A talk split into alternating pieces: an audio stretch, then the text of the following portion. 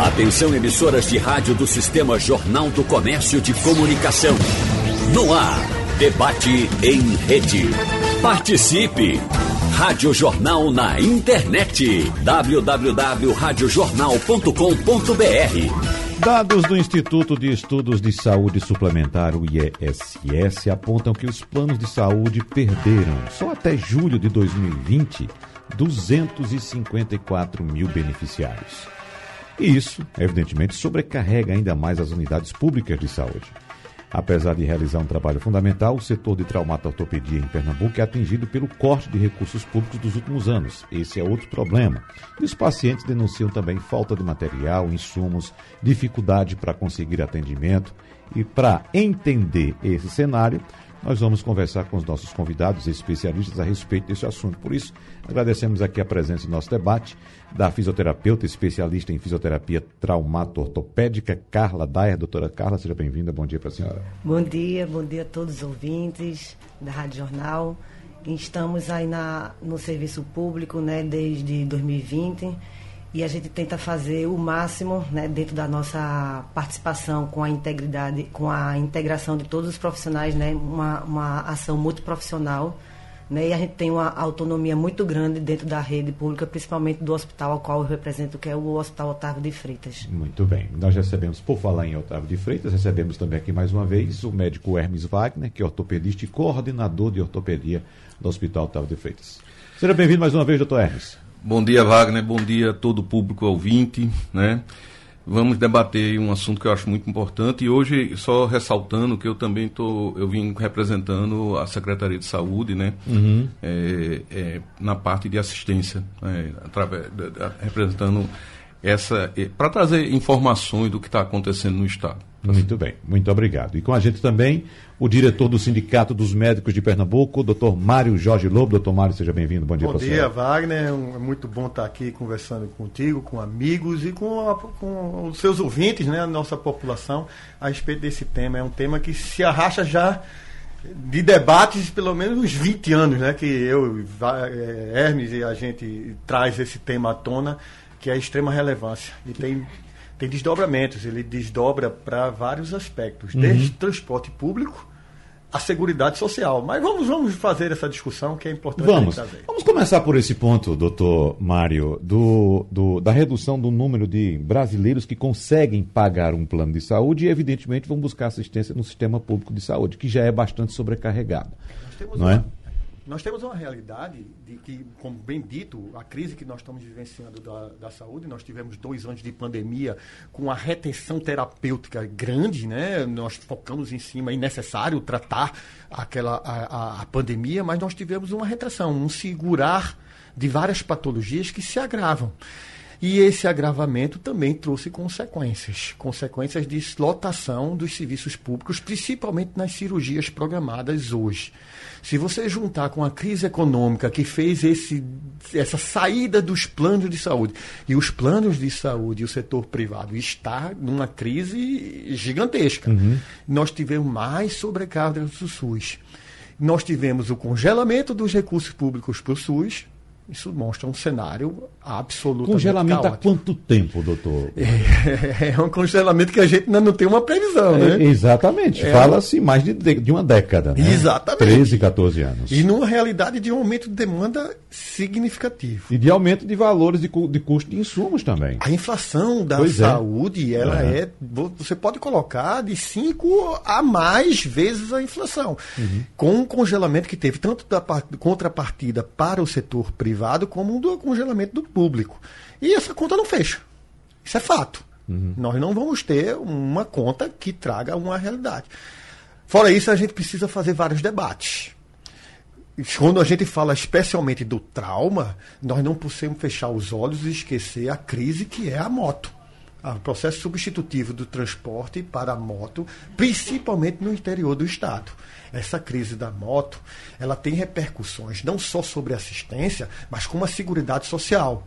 Uhum. Se nós vemos e tivermos o entendimento que aquele sequelado da fratura de moto é o arrimo de família, é a cadeia produtiva do Estado brasileiro, porque é o, o adulto jovem em fase de produção. em fase de geração de riqueza para o Estado e para a sua própria família como arrimo. E ele deixa de ser este, esse, esse desenvolvimento social e econômico e passa para conviver e viver da seguridade social. E isso incrementa ainda mais custo ao Estado. Então, quando a gente fala da crise de trauma, nós falamos dos aspectos, desde o transporte público com a política para a gente evitar termos o acidente, como o custeio da assistência à saúde, porque são pacientes caros que demandam necessidade de cirurgias com alto poder de tecnologia e valor agregado em órteses e próteses, e deixamos de ter uma pessoa economicamente ativa para ser uma pessoa dependente da Seguridade Social. São elementos que a gente precisa ter bem consciente. Afinal de contas, nós vamos ter um novo governo. Uhum. Isso é fato. Independente do resultado da segunda, é, do segundo turno. Teremos Você um fala novo, do novo governo em Pernambuco. De Pernambuco, do Estado. Do estado. É. Né? Uhum. Nós vamos ter. E é importante que as pessoas que pleiteiam assumir o governo do estado de Pernambuco tenham uma noção da necessidade e da importância desse tema. E vamos para ah, detalhar esse assunto que o senhor trouxe também dentro do nosso tema, que é a questão de mobilidade, a mobilidade através de motocicleta, doutor Hermes Wagner. Porque é praticamente impossível você sair de casa, quem circula muito pela cidade ou até de maneira mediana, sair de casa e não se deparar com um sinistro de moto em nossas vias. Né? Agora há pouco, antes de os senhores entrarem com a doutora Carla aqui no nosso estúdio, eu estava conversando com meu colega Fábio Araújo, que estava trazendo mais detalhes a respeito de um acidente com, com morte envolvendo motocicleta aqui. Ontem foi a mesma coisa, né? Nesse mesmo horário, a mesma coisa. Trazíamos aquele, aquele sinistro que ocorreu na BR-408. Né? Duas pessoas numa moto que foram a óbito depois de uma colisão com o veículo. E nós temos, em alguns municípios do interior do estado e da, também da região metropolitana, a figura de um serviço que é conhecido como mototáxi. Alguns municípios não permitem. Recife não permite mototáxi. Mas entrou em cena recentemente um elemento de aplicativo também oferecendo esse serviço de motocicletas. Né? E quando a gente conversou, a gente debateu várias vezes a questão da motocicleta aqui em Pernambuco. E a gente sempre trouxe o elemento do piloto da moto, que às vezes tem o preparo, uhum. né? ele também se antecipa ao sinistro, ao acidente. Mas quem vai na, na garupa da moto nem sempre tem esse preparo e é quem sofre mais, às vezes, as consequências daquele acidente. Enfim, esse é um cenário que temos que me parece, doutor Hermes, que está muito longe daquelas soluções que buscávamos nos debates que fazíamos há quatro, cinco anos atrás. É isso, Wagner. É, a questão da moto, como o Mário Jorge bem levantou, ela vem pela falta de um, de um transporte coletivo digno. Né? Então as pessoas a, a, começam a achar opções e a moto é uma grande opção. É mais barato, mais fácil. Mas infelizmente a gente, é, por, por, por, ignorância mesmo da, do, dos próprios condutores, né, a gente tem muita, muita, muito, é, muitos é, motoqueiros que, que eles são inconsequentes.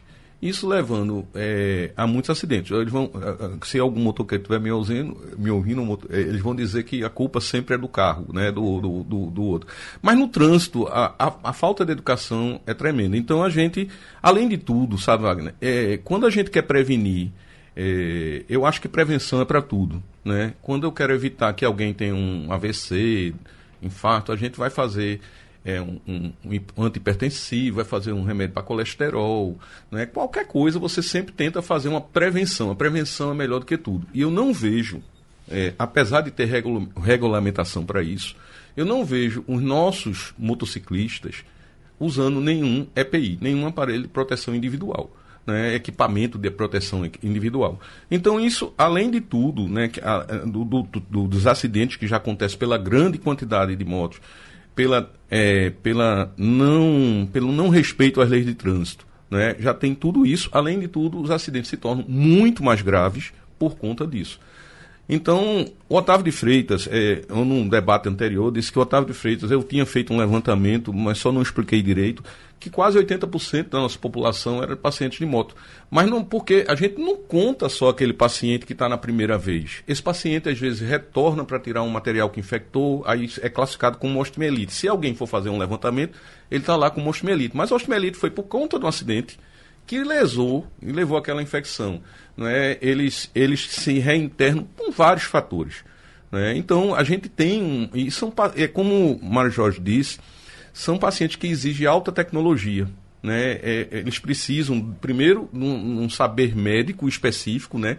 colocar aparelhos como Ilizarov, fazer determinadas próteses e órteses, órteses que é um treinamento muito específico. E aí, além disso, é o custo no geral, o, o custo que ele está dando para o Estado, tirando até a vaga de alguém que precisava botar uma prótese no quadril, porque ele está ocupando aquela vaga, ele está usando aquele dinheiro, porque o dinheiro é finito. Né? Se não existe almoço de graça, se a gente começa a usar o dinheiro num, num setor que era para ser dividido, a gente mais em um setor, então vai tirar de alguém. Vai tirar de um de um de outro é, segmento, de outro assim. segmento, isso é isso. É. Então eu, eu eu vejo assim como a grande solução, eu acho que o Mário Jorge é, colocou muito bem.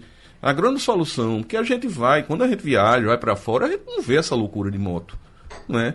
É, é um serviço público digno no transporte.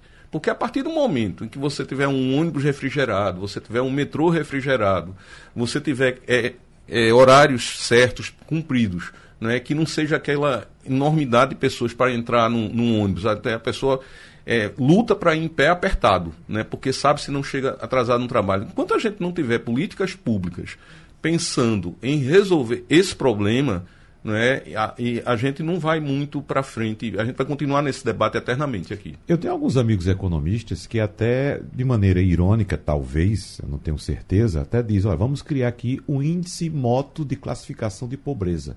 que eles dizem que quanto mais moto em uma determinada comunidade, maior o índice de pobreza também daquela comunidade. Né? E aí junta-se a ausência de serviços públicos, como disse doutor Mário, como por exemplo de mobilidade de transporte público, né? É. Metrô, ônibus e tal. Mas deixa eu trazer a doutora Carla também para a nossa conversa, porque o doutor Mário já trouxe alguns elementos que a gente já sabe, já discutiu várias vezes, nosso ouvinte conhece muito bem, do custo que é de um paciente de traumato-ortopedia, no caso relativo à mobilidade, no que diz especificamente ao acidente com moto.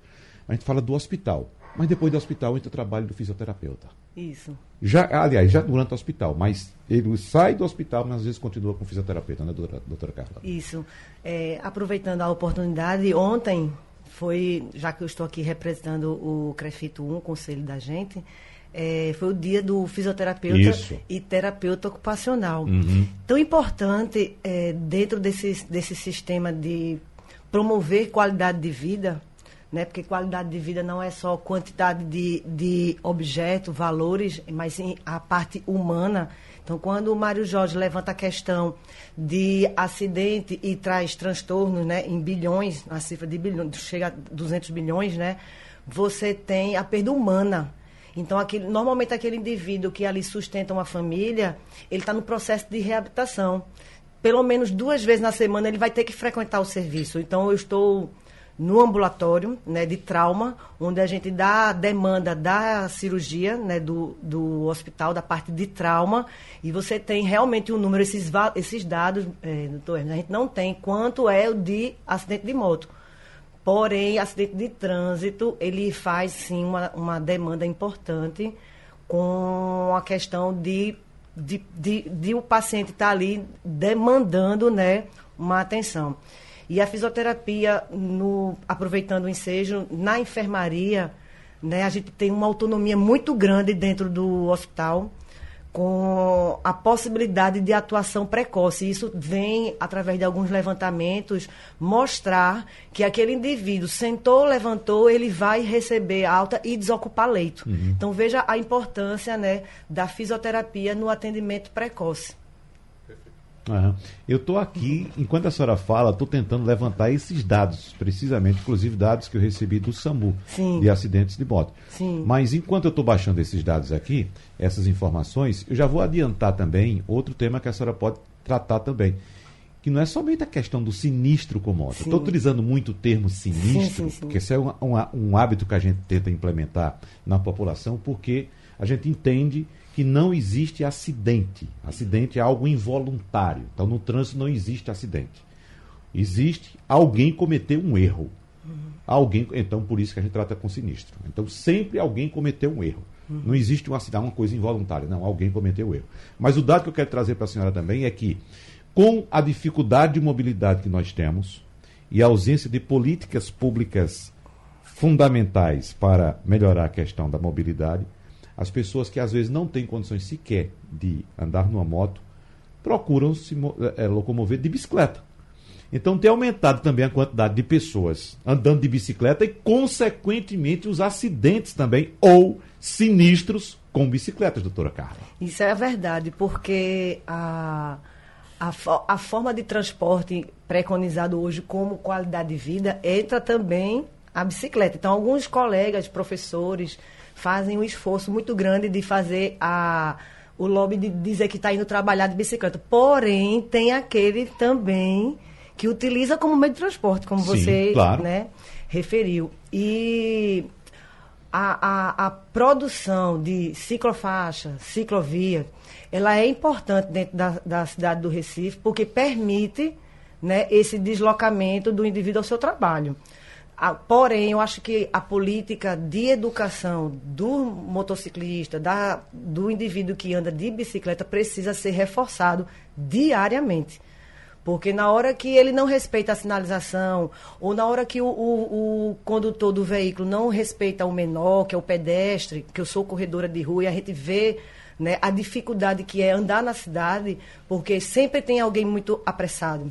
Quando você falou do, da moto, que ia envolver questões de, de, de, pobreza, eu levanto ainda a questão que nós somos um país altamente ansioso. Então, normalmente as pessoas compram moto para se deslocar, para ser o mais rápido, para chegar rápido ao seu destino. Então, essa ansiedade de se deslocar traz alguns pontos importantes, porque você fica naquele ponto né, cego da, do objetivo a, a, ser concluído e não respeita a sinalização. Sou corredora de rua e eu vejo, ando com alguns que fazem a parte de, de, de, bicicleta e como isso interfere, essa questão da educação, políticas mais voltadas para esse sentido. Olha, dados do SAMU, doutor Hermes, um minutinho só, por favor. Aqui eu tenho 2022, eu vou ver qual o período ainda. Estou abrindo tudo na pressa aqui é de 2022. Eu acredito que seja do primeiro semestre. Mas veja só.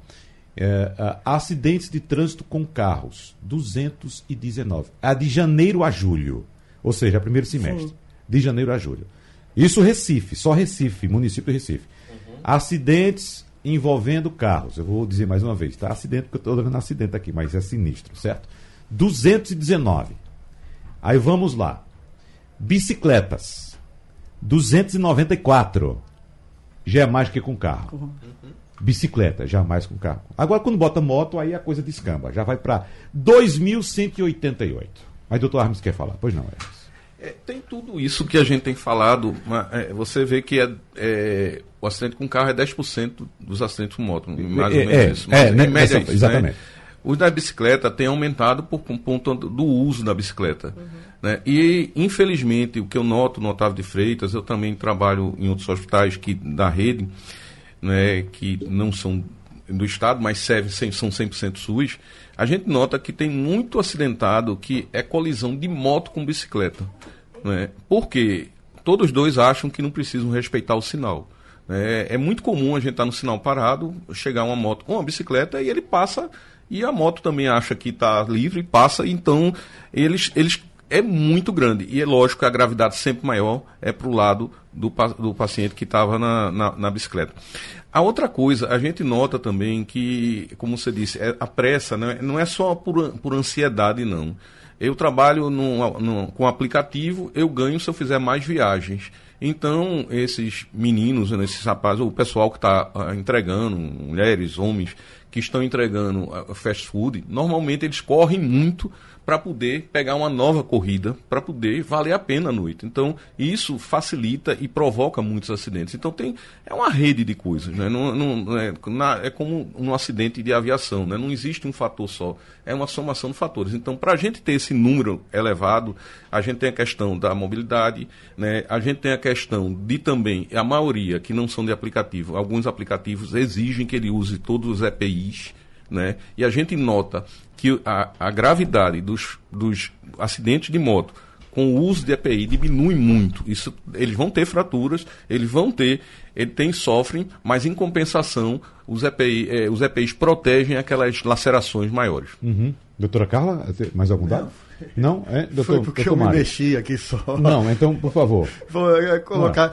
É, queria dar uma pimentada só em algumas coisas do, do no aspecto. É, hum. Nós estamos falando sobre vários elementos que se interagem numa sociedade. Não tem como. É, é feito medicina, não tem como você falar do, do, de um segmento corpóreo ou de uma patologia e não ter toda a sistêmica envolvida dentro daquilo que estamos falando de seres humanos. E quando a gente está falando sobre a questão da saúde, não tem como contextualizar sobre todos os aspectos da vida em sociedade. Por isso que a gente trouxe os elementos de transporte público, a gente trouxe os elementos de segurança social e trazemos também segurança nesses processos quando a gente fala desses sinistros em relação à moto, o número por si só já é estrondoso. Por isso que o tema moto já vem logo de cara. Tá? Mas quando a gente sai da região metropolitana e vai para o interior, uhum. aí você traz elementos da, do que Hermes muito bem falou, da não utilização dos aparelhos, do, do, dos sistemas de proteção, EPIs, né? É. os EPIs para que você possa utilizar. Inclusive, a próprio mando do Estado. Quando medidas preventivas ao assalto ou à violência no interior é mandar tirar o capacete. De você estar tá na moto com o carona para evitar ter assalto é que não se utilize o capacete na região metropolitana, expondo aqueles. O que seria muito mais óbvio, tirar o carona. É muito mais complexo você ter uma violência pelo próprio motor, é, condutor da moto do que o carona em si. E quando a gente fala de carona, nesses sinistros, normalmente se pensa em dois, né? O condutor e o carona. E a gente já desde 2000, vamos falando ali 22 anos atrás, já se foi visto e colocado a presença do terceiro carona, quarto carona. Uhum. E normalmente crianças. Uhum. Tá? O que implica ainda muito mais na instabilidade da condução e no risco e no custo terapêutico da isso. Então a gente está falando de vários elementos que se envolvem quando a gente não tem soluções propostas para as políticas públicas. E quando não se tem soluções e propostas para a política pública, o gasto público aumenta. E o gasto social se repercute. Aí vão querer construir mais hospital, mais hospital, e a e, saída não é essa. E o dinheiro? É findo, como você bem disse. Isso é um dos elementos da traumatortopedia. Mas, como eu disse, eu queria apimentar um pouquinho.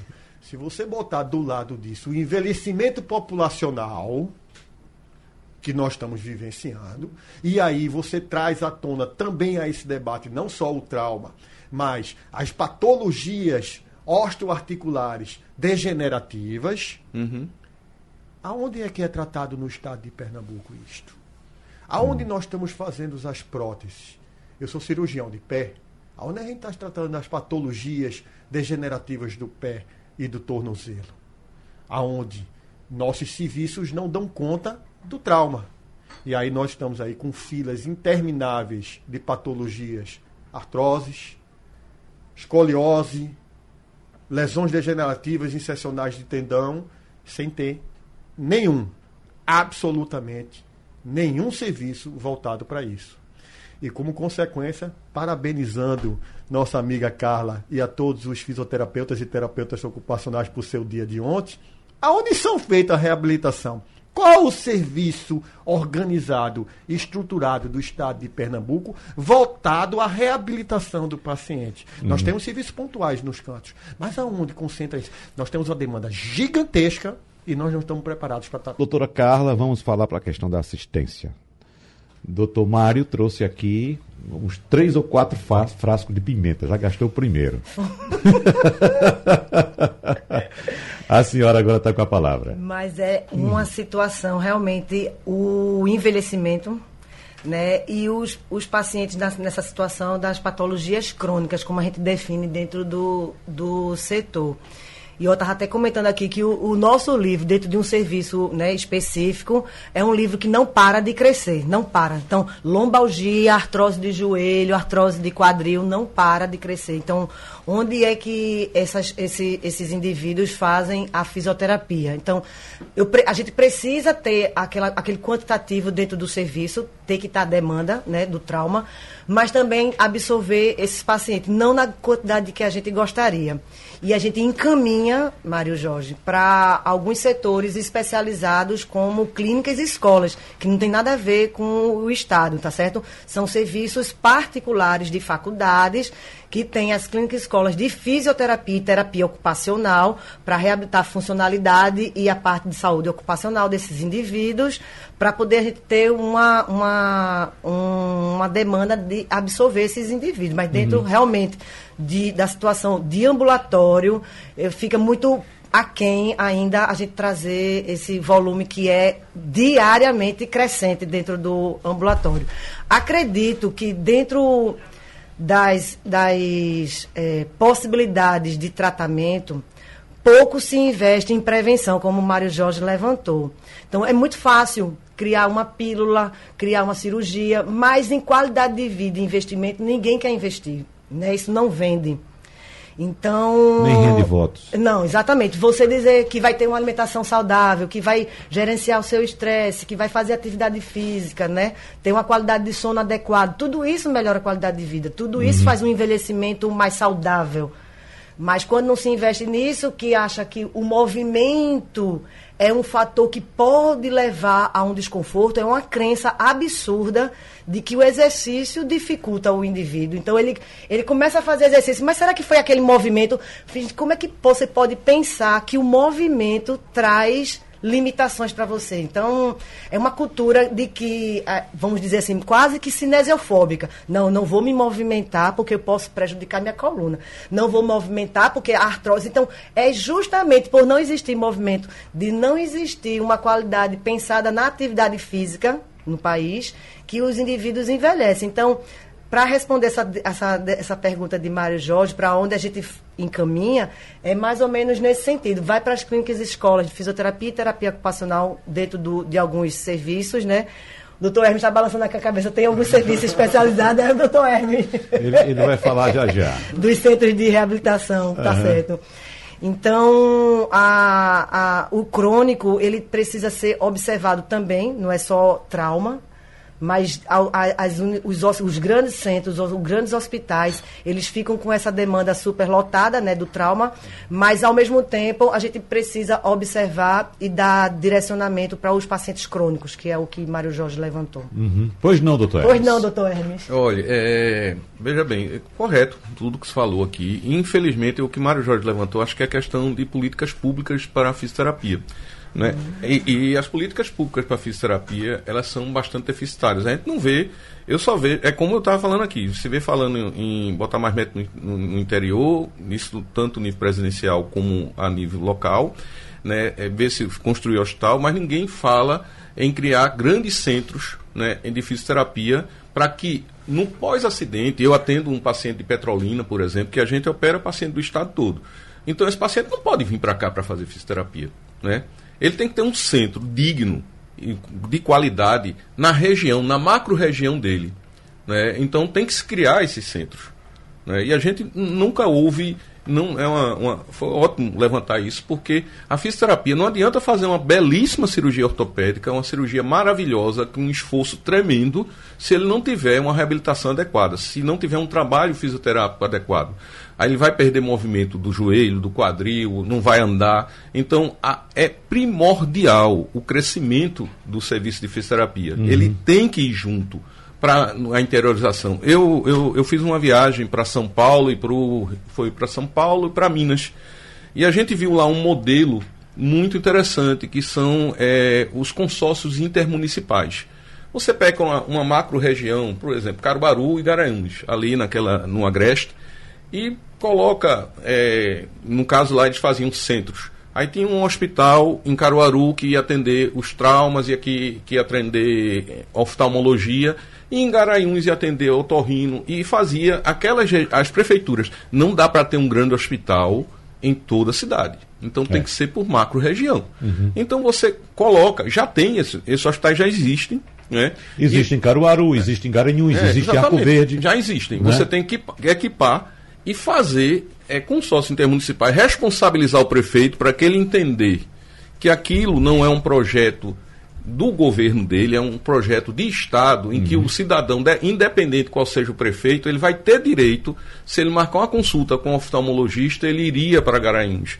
Lógico que cada prefeitura ela recebe pela atenção básica e também as prefeituras ela recebe pela média e alta complexidade.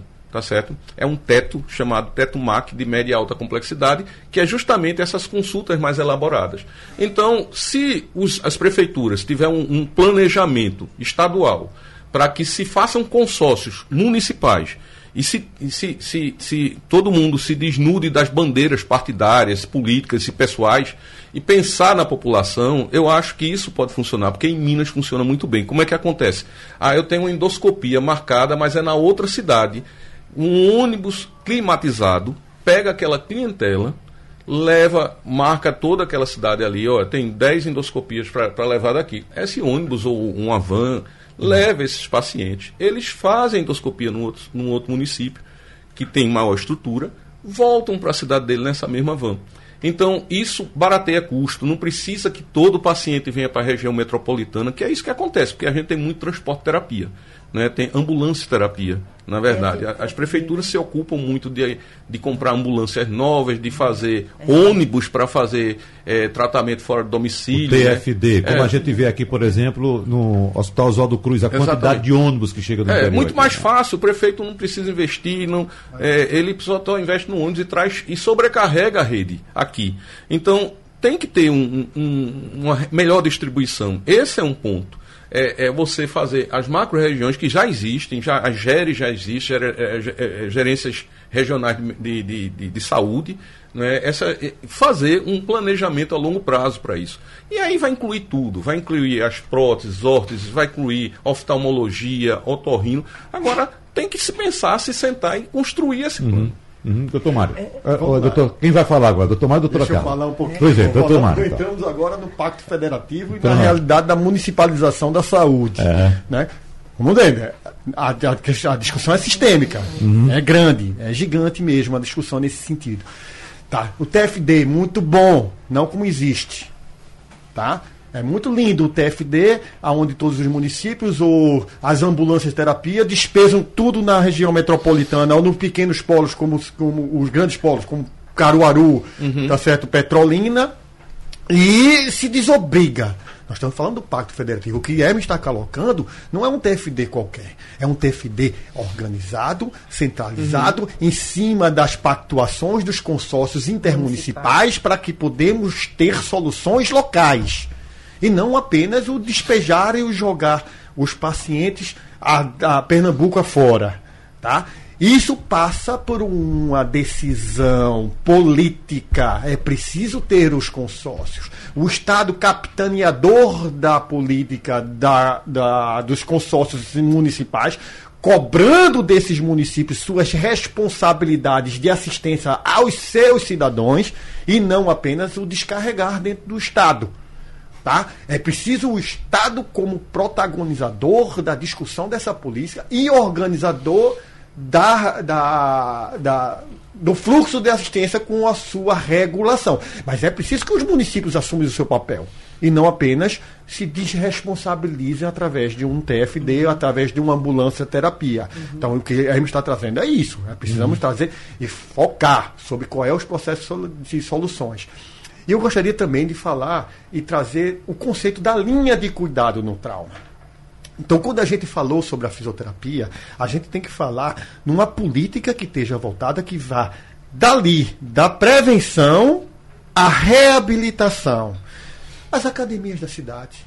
Perfeito. Uhum. Tá certo? Os incentivos a um programa de mobilidade, como foi muito bem dito com Carla, para que o idoso se mova para que ele possa ter espaços. Então são as praças para que ele possa fazer a sua caminhada, para que ele possa fazer uma respiração, um alongamento, uma possibilidade de prevenção do processo degenerativo articular e muscular, porque idoso sem músculo é um idoso que vai adoecer. Uhum É preciso que esse idoso tenha músculo. E aí você passa disto para uma acessibilidade à consulta. Você ter médicos especialistas descentralizados no interior para que possa atender essas pessoas.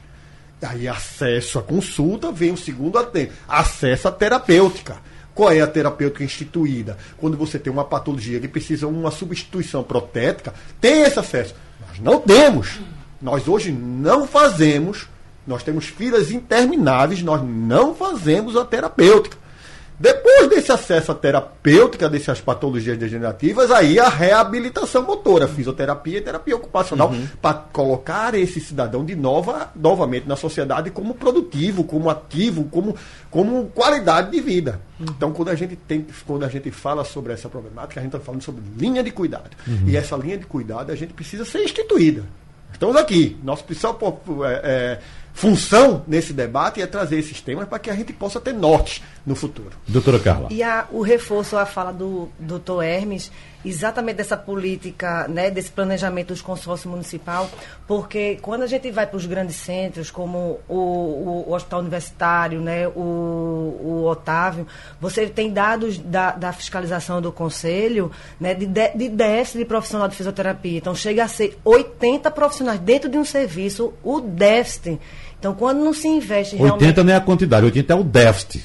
80, 80 profissionais chegam a uma conclusão de que dentro de um determinado serviço no Pernambuco, há um déficit de 80 profissionais da fisioterapia. Então, uhum. quando a fala né, das políticas públicas para a fisioterapia é uma, é uma real. Porque aí, aproveitando a fala de, de Mário Jorge, o município desobriga traz para o grande centro, te vira. Eu atendo pacientes de, de outros municípios. O próprio mutirão que aconteceu agora tem paciente né, de outra cidade que vai vir para fazer a fisioterapia. Imagina o sofrimento, você ter que rodar 600, 700, 800 quilômetros por dia.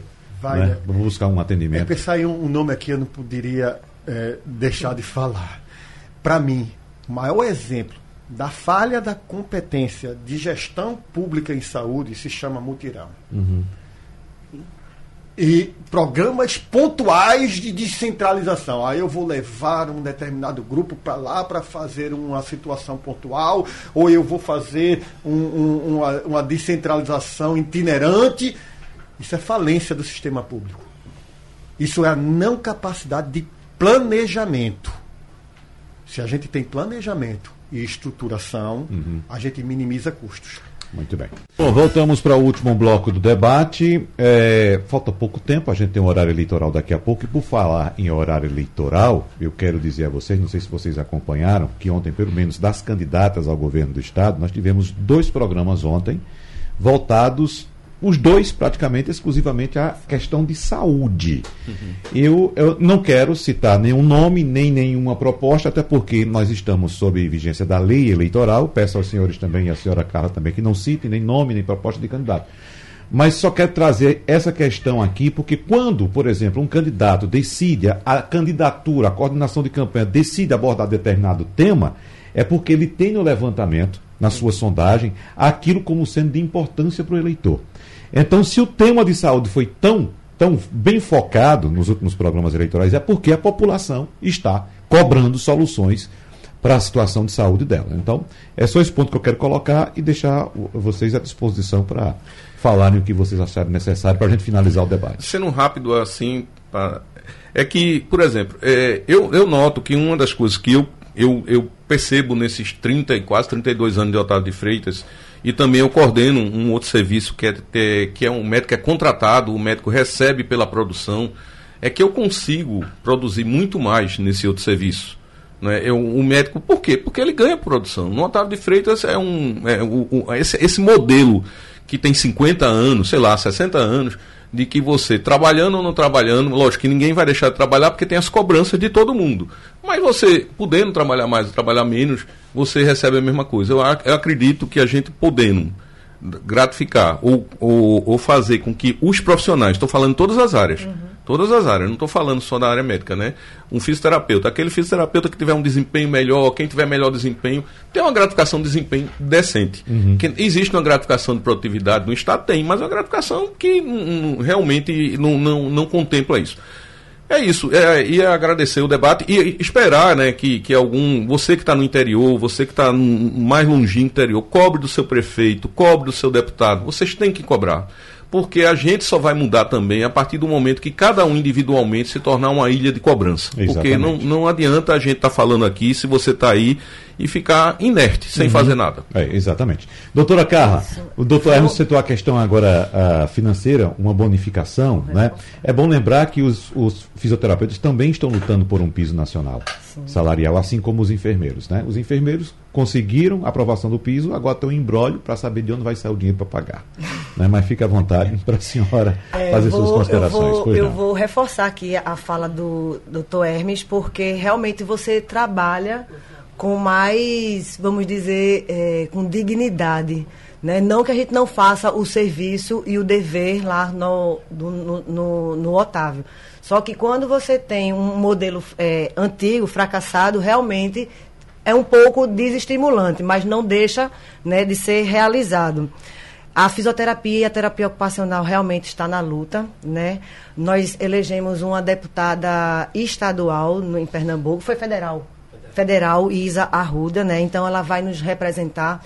Eu acho isso importante. Toda a categoria de profissional de saúde elegeu um seu representante para ser ouvido.